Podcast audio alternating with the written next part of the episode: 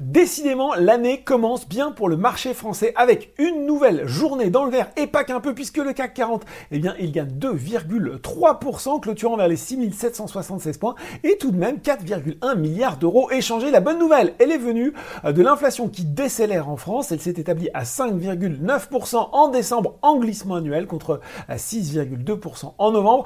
Attention toutefois à ce que cette baisse ne soit pas que provisoire alors que le pic d'inflation, il est attendu en ce début d'année 2020. Les investisseurs qui ont également salué la détente des taux obligataires alors que le rendement de l'emprunt d'État français à 10 ans est repassé nettement euh, sous la barre des 3% qu'il avait récemment franchi. Une fois n'est pas coutume, euh, ce vent d'optimisme ne souffle pas aussi fort de l'autre côté de l'Atlantique alors que la publication d'un indice d'activité manufacturière ISM en repli à 48,4 en décembre, un petit peu moins que prévu, a douché l'enthousiasme. À 17h45, le Dow Jones grappille 0,2% vers les 33 200 points alors que le Nasdaq est à plus 0,46% vers les 10 435 points.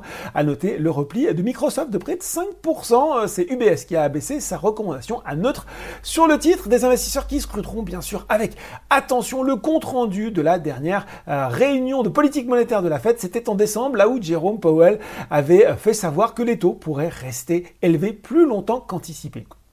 Si on regarde les valeurs en hausse à Paris, eh bien en tête du SBF 120, on retrouve euh, Score pour une nouvelle séance de hausse, tout comme Elior qui poursuit sa belle recovery, le titre du groupe de restauration collective euh, qui a presque doublé hein, euh, en trois mois sur le CAC 40. Alstom et L'Oréal mènent le train des hausses devant LVMH et Veolia. Et puis sur le SRD, c'est Quadian qui se distingue plus 8,87%. Le spécialiste du matériel logistique et du traitement de courrier qui a signé un contrat de plus de 12 millions de dollars avec un assureur santé américain. Si on regarde maintenant les valeurs en baisse, c'est eh bien OVH Cloud et Lanterne Rouge sur le SBF 120. Les valeurs euh, pétrolières et parapétrolières, Valourec, Total Energy se replient euh, dans le sillage du Brent, hein, dont le baril se négocie désormais en dessous de 79 dollars, sur fond d'inquiétude quant à la situation sanitaire en Chine et son impact potentiel sur l'activité économique. Les valeurs de l'aéronautique euh, défense, grande gagnante de 2022, perdent également de l'altitude, à l'image de Dassault Aviation ou encore Thales. Et puis à noter aussi euh, parmi les baisses du SBF 120,